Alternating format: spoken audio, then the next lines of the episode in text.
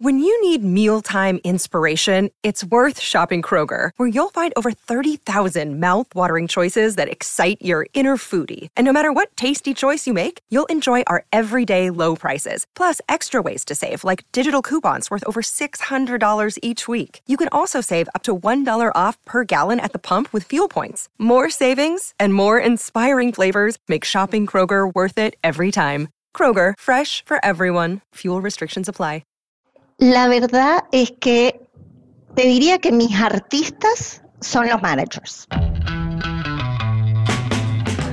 ¿no? Yo soy algo así como que una IR de, managers en el sentido de eh, yo trabajo muy de cerca con ellos, normalmente, sobre todo en, en los últimos años, donde parte de la visión estratégica va por identificar esas personas que tienen un talento excepcional dentro de lo que es la industria y ver qué tipo de negocio podemos hacer con ellos.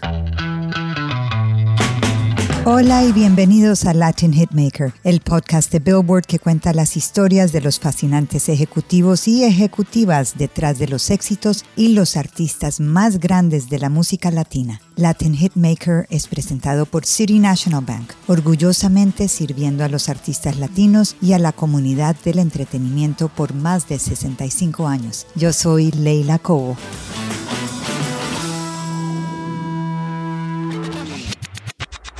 Hoy tenemos con nosotros a una de las mujeres más poderosas, si no la más poderosa, de una multinacional latina.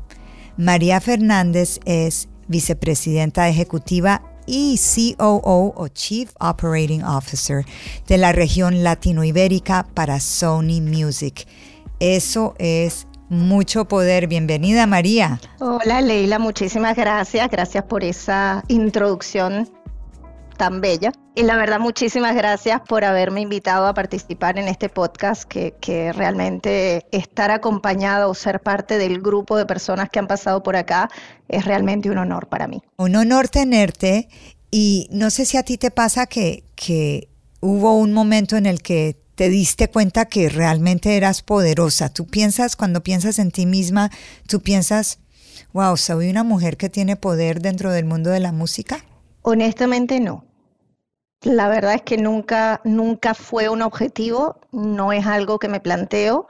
Eh, tampoco soy de las que va a decir, no, yo poder no tengo ninguno. No, tampoco llegamos hasta ahí. Soy, soy bastante consciente de lo que mi posición implica, pero para mí el poder real es el poder que no necesita ser ejercido, ¿no? Así que eh, no, no es algo que me planteo, no es algo que es una prioridad para mí el verme como alguien particularmente poderoso. Y dame un ejemplo de poder que no necesita ser ejercido.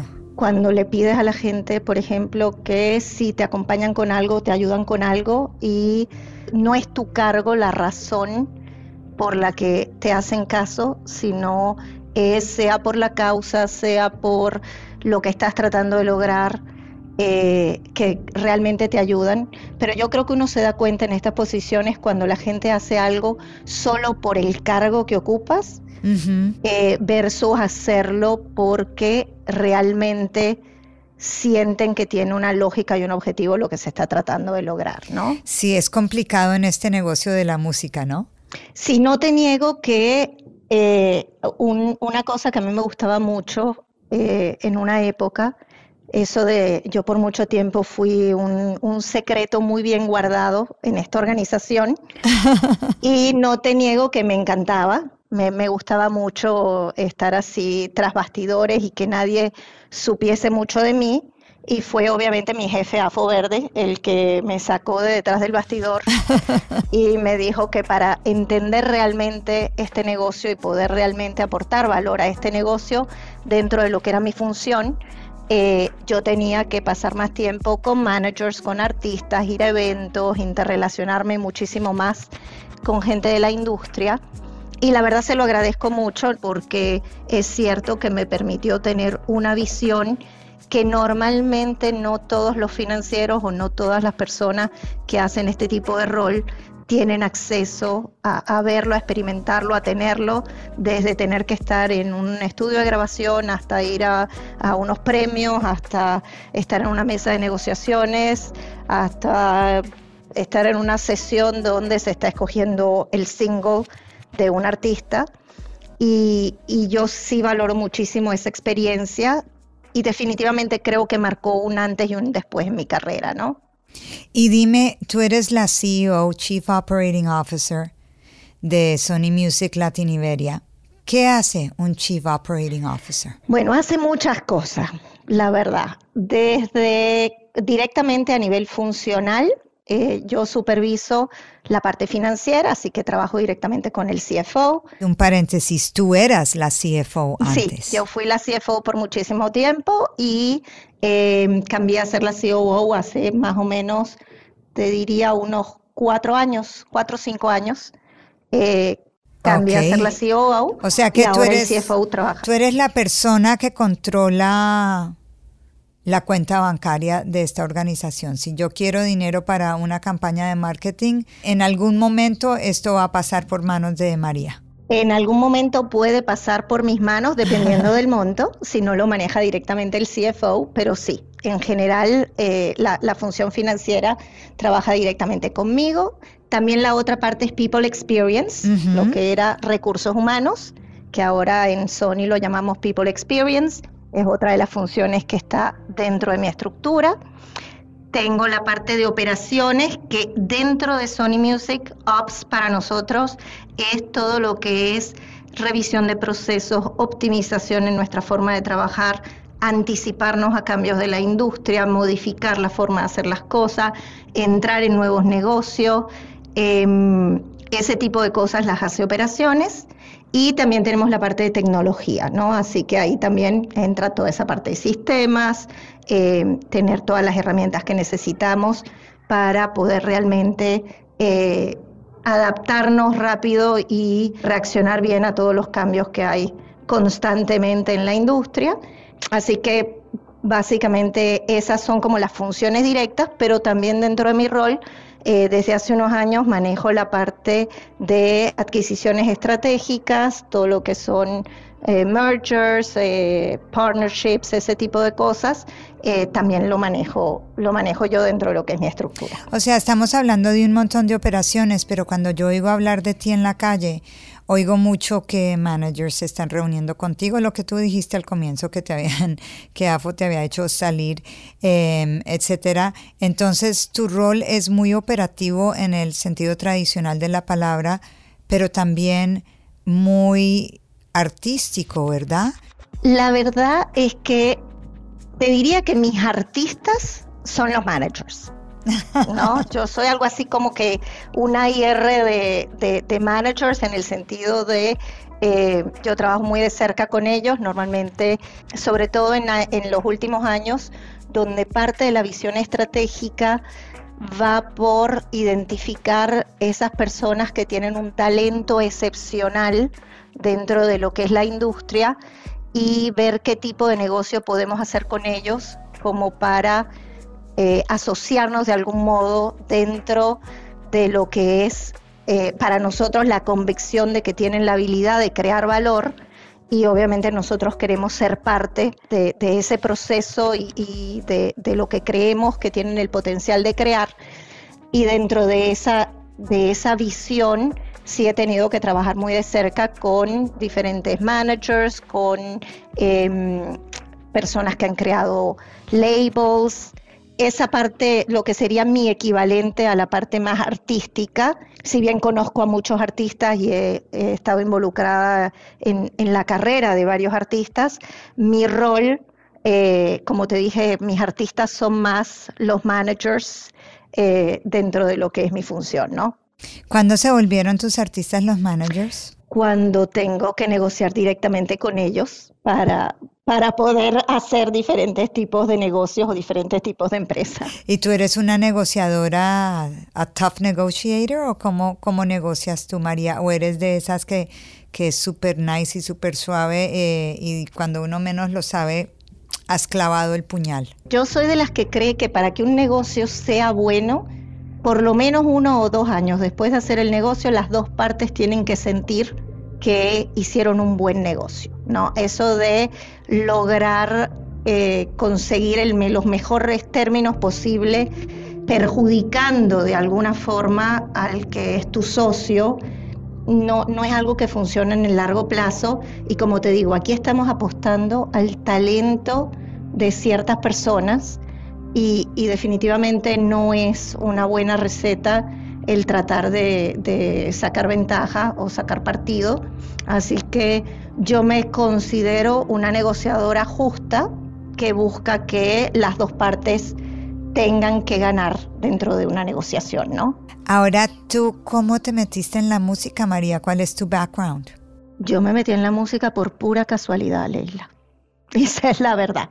Mi background es en entretenimiento. Yo empecé mi carrera en, en Disney, en The Walt Disney Company, en Venezuela. Yo soy originalmente de Venezuela y eh, estaba todavía en la universidad cuando empecé a trabajar en Disney en la función financiera, así me inicio en, en finanzas, no por, por una vocación financiera en un principio, sino más porque amaba Disney como empresa y la oportunidad era en una función financiera, así que me pareció maravilloso. Pero tú habías estudiado finanzas, business, ¿qué era tu background? Yo, yo estudié Business Administration. Ah, ok. Entonces sí, mejor dicho, no era que estudiaste inglés y terminaste trabajando en finanzas. No, no, no, no, yo estudié Business Administration, pero te diría, mucha gente que estudió conmigo fue desde a la parte más de marketing, algunos terminaron en funciones más contables, otros más financieras, más creativas, más, no sé, banca de inversión depende. Y yo te soy muy honesta, yo no es que dije, oh, amo las finanzas,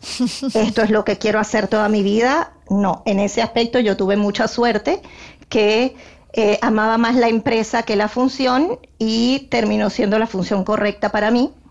Tan así que años más tarde yo siempre me quedo eso de, ¿será que es que yo era mejor para marketing? Ajá. Y años después hice algunas funciones de marketing y descubrí que definitivamente el marketing no era para mí y que definitivamente el destino había hecho lo correcto al mandarme por, en el, por la función financiera, exactamente. Pero, wait, ¿uno cómo se da cuenta que la función financiera es la de uno? La función financiera para mí es fascinante desde el punto de vista de absolutamente todo lo que tú haces dentro de una empresa pasa por finanzas todo. Tú quieres entender realmente cómo funciona una empresa, entiende cómo se mueve todo dentro de la función financiera y sabes cómo es absolutamente todo. No hay nada más profundo que eso. Entonces, cuando empiezas a ver lo que haces en finanzas desde ese punto de vista, desde es, es el reflejo, es la foto de todo lo que hace la empresa, la verdad es que tiene también su lado poético y su lado artístico. Eh, y también la parte financiera tiene su arte porque tú puedes tener los peores resultados financieros y dependiendo de cómo los presentan, capaz es la mejor historia del mundo o la peor. Entonces, unos números buenísimos y realmente la historia es terrible. Eh, así que para mí la parte financiera siempre tuvo eso, ¿no? El, cómo cuentas una historia a través de esos números. El, el tiempo me ha dado la razón porque viste ahora que todo está con el storytelling, esto de contar historias con la data. Básicamente eso es lo que Finanzas ha hecho durante toda su existencia, antes de que toda la parte de analytics estuviese tan de moda como está ahora también me tocó dentro de esa función trabajar mucho en cambio organizacional, en optimización de procesos. Y esa parte también es una de las que más disfruto dentro, dentro de esta función, porque es de algún modo cómo logras que todas las personas puedan hacer las cosas de la mejor y de la manera más fácil posible, con el menor esfuerzo posible y por lo tanto con el nivel más alto de productividad. Y yo sé que todo el mundo piensa que finanzas es una cosa sumamente complicada o sumamente aburrida. A mí me parece algo muy romántico y me parece algo muy arte. Entonces estás en Disney, te va muy bien en Disney, estás enamorada de Disney. ¿Cómo te enamoraste de Sony Music? Yo en Disney trabajé 10 años, empecé en Venezuela, después me trasladaron a la oficina regional de la parte de Consumer Products aquí en Miami y después me trasladaron a lo que pasó a ser la oficina regional de Disney en Argentina, en Buenos Aires. Me agarra la época corralito, devaluación, mi sueldo se vuelve 25% de lo que era de un día para otro y el que había sido el CFO regional de Disney me contacta y me da la oportunidad de venirme a Estados Unidos de vuelta a trabajar para DirecTV Latin America. Luego de esto vine a, DirecTV aquí en Fort Lauderdale, eh, estuve unos años ahí y luego tuve varias experiencias, trabajé en una startup de telecomunicaciones y llegó un momento donde dije, bueno, necesito un cambio y de buenas a primeras apliqué en una página de empleos a una posición y al aplicar ahí me apareció esta otra que era directora financiera en Sony Music. Apliqué sin conocer a nadie, sin tener ningún contacto, sin saber nada de la industria y 15 años después aquí estoy. Y dime una cosa, María, ¿en qué momento tú, empezaste a trabajar en Sony y qué te sorprendió de la industria de la música? Si te soy bien honesta, poco, porque viniendo ya tanto de un Disney como un DirecTV, como que muchas de las cosas en la industria del entretenimiento son parecidas. Yo además venía feliz porque después de la etapa de emprendedora financieramente inestable, estar en un sitio que tenía muchísimas oportunidades, donde todo el mundo era abierto, simpático, sinceramente para mí era el paraíso. Yo llegué súper agradecida de, estar acá. Esto es 2007, ¿verdad? 2007, exactamente. obviamente estamos en la época de streaming, etcétera, pero a nivel ya como que del negocio mismo, ¿cuál ha sido el cambio más drástico para ti? Bueno, en esa época empecemos con que digital todavía estaba desarrollándose. No existía streaming, estábamos en la época en donde lo que había era o las canciones que ponías dentro de los celulares a nivel digital. Era la época donde, donde empieza iTunes. Eh, así que fue como mucho de esa época del cambio tecnológico hacia lo digital muy fuerte. Em, físico todavía era muy importante cuando yo empecé, pero cayendo apoteósicamente todo el tiempo, muchísima piratería en esta región.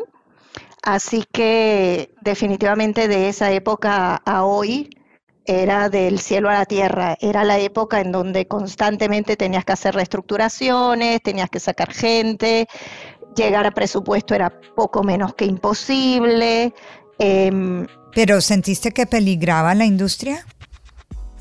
En aquella época mucha gente pensaba que la industria de la música como la conocíamos no iba a sobrevivir.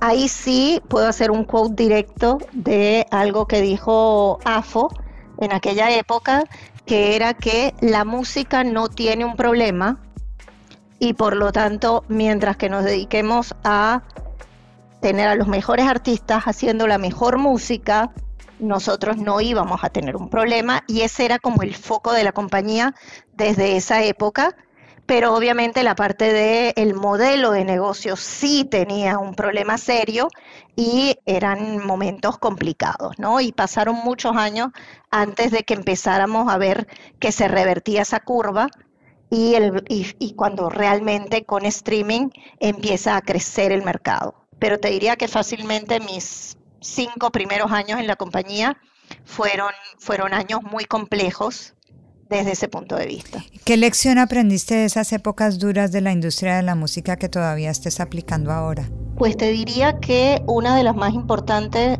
es la importancia de cuidar a tu gente. Esta es una industria de personas.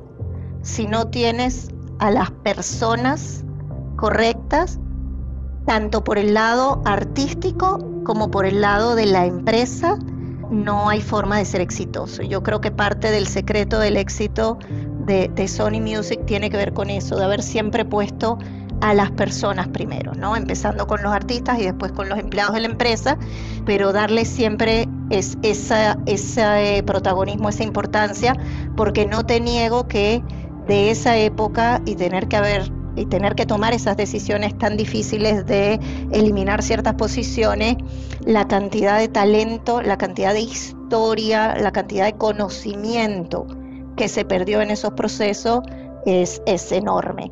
Y, y, el gran aprendizaje para mí es que no, no hay dinero que te pague lo que se perdió en aquel momento. Ahora, siempre en toda, en toda, y yo me imagino que esto, esto te ha pasado a ti, ¿no? Que le metes plata y plata y plata a algo, eh, a un proyecto musical, se le mete un presupuesto de marketing enorme, un presupuesto de promoción enorme, se da un avance enorme y no se recupera la plata ni el primer año, ni el segundo año, ni el tercer año. ¿En qué momento deciden ustedes dejar a un proyecto ir versus stick it out to the bitter end? A, Pedro Capó, por ejemplo, lo firma en el mismo año en el que entró yo, en el o por lo menos saca su primer álbum el mismo año en el que entró yo a la organización, en el 2007. Y ahorita hazle fast forward al momento en el que Pedro saca calma y se vuelve este hit global espectacular y tú ves como un artista que tiene un talento increíble, que ha trabajado durísimo durante años, de repente es conocido. Yo tuve también la suerte de estar, por ejemplo, en Portugal cuando Pedro estaba haciendo promo en Europa y lo, lo, habían, invitado a un programa de televisión allá y, ver, ver a ese artista que en mi caso casi que empezó conmigo y, ver que, que por haber tenido esa perseverancia, llega a donde llega, es lo que es. Eh, para mí Pedro Capó es uno de mis artistas favoritos y la realidad es que una de las cosas en esta industria es si crees en algo, no, no puedes parar, tienes que, tienes que seguir intentando,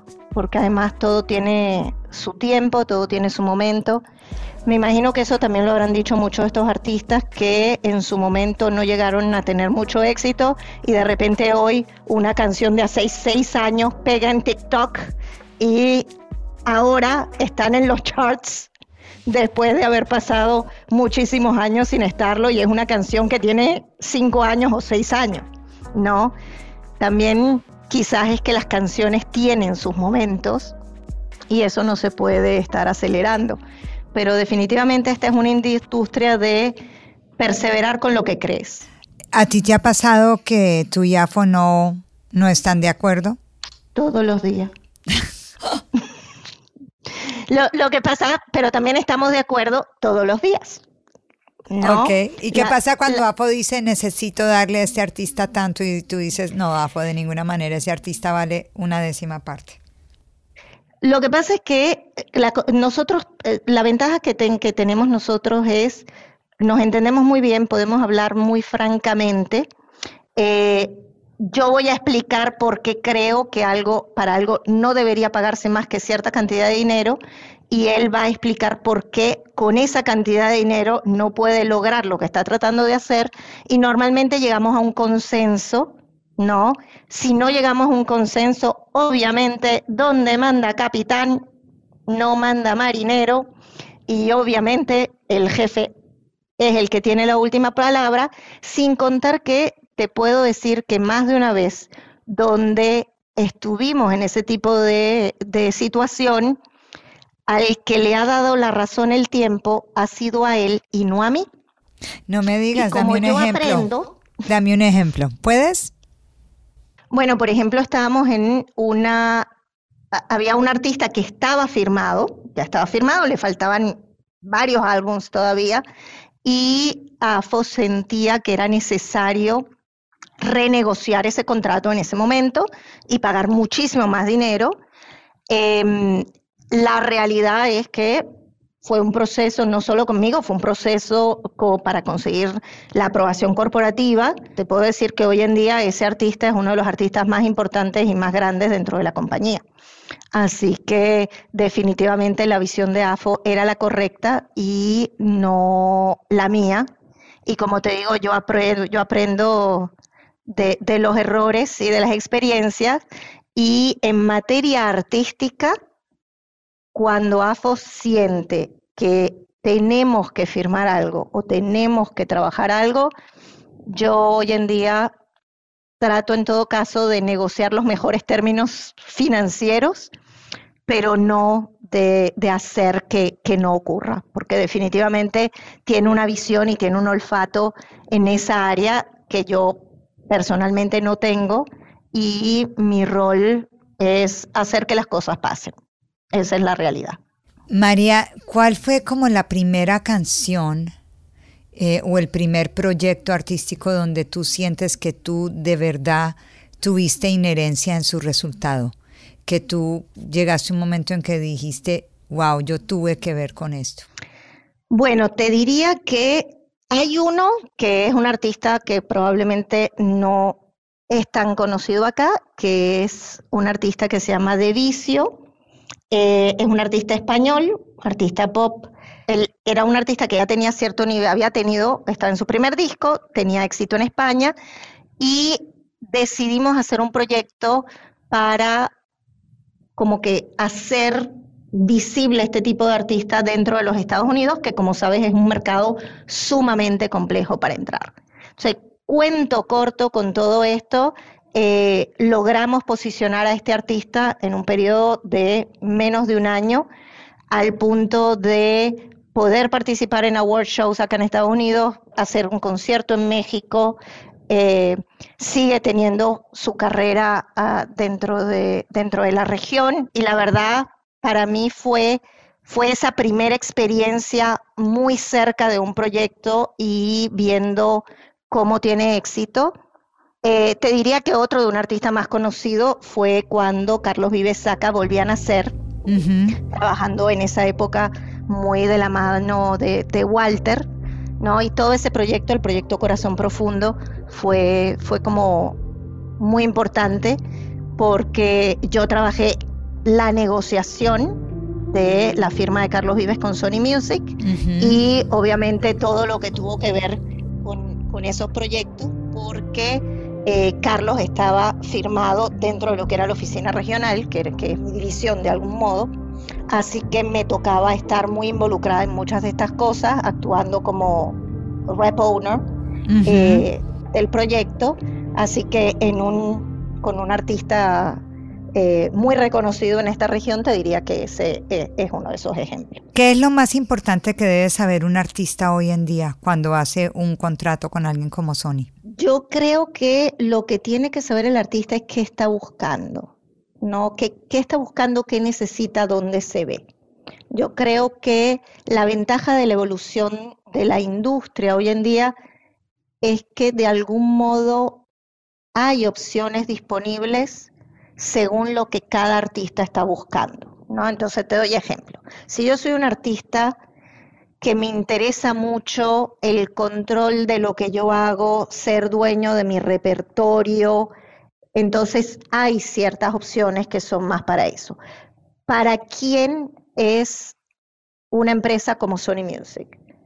Es para un, artista, desde mi punto de vista, que tiene una visión o regional o global, o sea, no, no más allá, obviamente empezando desde un territorio, pero con, una visión mucho más allá, que valora lo, que un equipo como el de Sony Music tiene para ofrecer, tanto desde el punto de vista artístico como desde el punto de vista de marketing, hasta como cosas que no se hablan, pero eh, son muy importantes, son muy delicadas y son eh, una parte crítica del proceso, como funciones legales, no sé, pago de regalías, eh, tener todos los derechos bien manejados.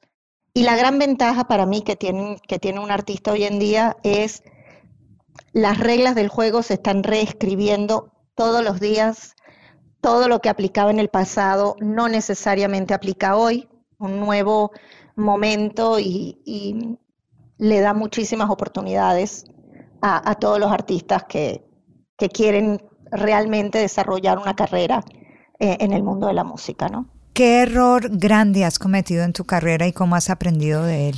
Bueno, yo creo que en la carrera de uno uno comete muchísimos errores, desde em, descuidar algo que era crítico o darle prioridad a cosas que no eran tan importantes para darte cuenta que la que realmente era crítica y importante no le diste la prioridad que le deberías haber dado, hasta confiar pero como que de todo ese tipo de experiencia uno, uno aprende y uno aprende también a, leer mucho a la gente.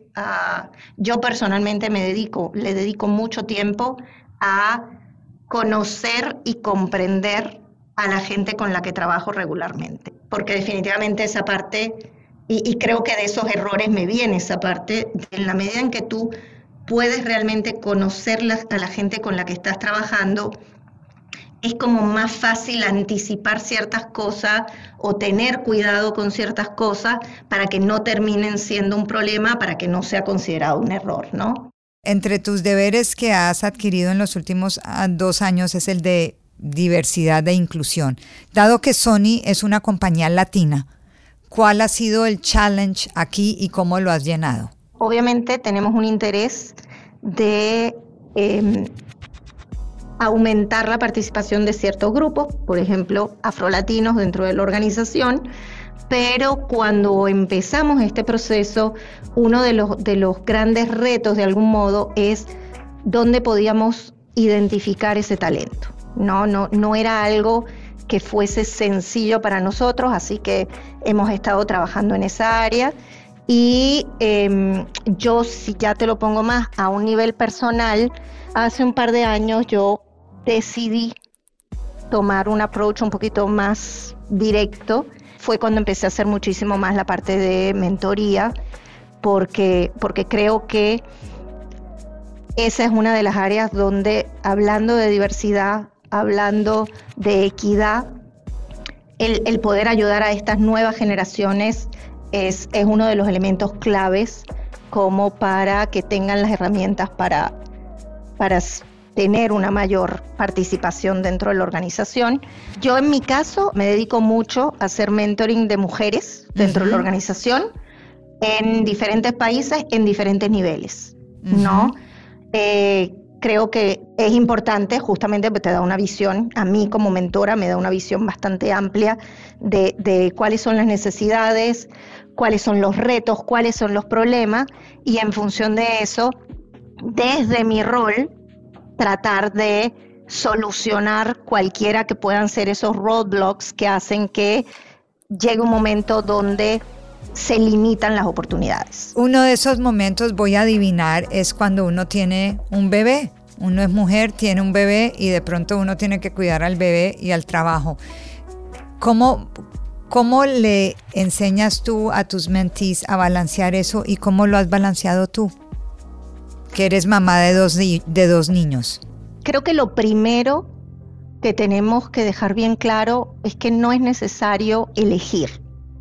Viste que durante muchísimo tiempo llegaba, era, era como esperado que en el momento en el que tú ibas a tener un bebé, tenías que elegir entre o tu familia o tu trabajo y siempre fue como la norma, ¿no? Parte de lo que yo hago es dejar bien claro que no hay que elegir, ¿no? Que se pueden hacer las dos cosas, que obviamente hay una parte que va a tener un peso más importante en ciertos momentos que otra. Te digo casos personales, mi hijo está enfermo o mi hija tiene algún tipo de problema y yo quiero mucho esta compañía, son la segunda prioridad lejos. Y para mí funciona. Y es algo que de algún modo está hablado y acordado en mi organización.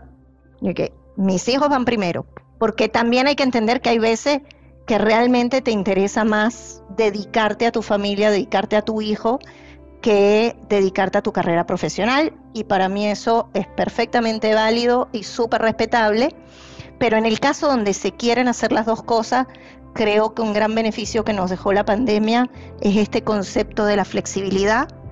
Yo dentro de la organización sí soy muy vocal en cómo hacer que el ambiente laboral le permita a las madres en particular el poder hacer un buen trabajo tanto dentro de la empresa como en su rol como madre. ¿No? Eh, pero definitivamente falta mucho en esta área. ¿Ser mamá te ha, te ha ayudado a ser mejor ejecutiva? Definitivamente. el tener un hijo, primero, desde el manejo del estrés hasta la organización del tiempo, hasta el establecer prioridades. O sea, hay una cantidad de áreas donde definitivamente hay un antes y un después cuando tienes un hijo. Es más, creo firmemente que ser madre es una ventaja competitiva en el mundo laboral. Ay, me encanta oír eso. y soy bien específica, ser madre, y lo pongo en femenino porque, porque definitivamente aún las madres tienen unas responsabilidades y tienen un rol muy fuerte, muy en general, no al menos, en, casi todos los casos, pero, pero tiene una participación sumamente activa que además normalmente no tienen ninguna intención de delegar porque, porque es algo que quieren hacer. Entonces, eh, te obliga a hacer un montón de cosas como, como para poder cumplir con los roles en los dos lados, ¿no? Así que sí, para mí ser madre es ventaja competitiva. Y María, ¿qué consejo te hubiera gustado que te hubieran dado a ti cuando empezaste en esta carrera musical hace 15 años? Esa pregunta es muy buena, Leila. Yo creo que lo que me hubiesen gustado que me dijesen en aquel momento es que esta industria hace algo absolutamente maravilloso, que es llenar al mundo de música. Y, y la música tiene un poder tan enorme que independientemente de lo difícil que sea el trabajo, de lo mal que pueda llegar a estar el mercado, de si creciste o bajaste en market share, el solo hecho de trabajar en la música es un privilegio y hay que disfrutarlo.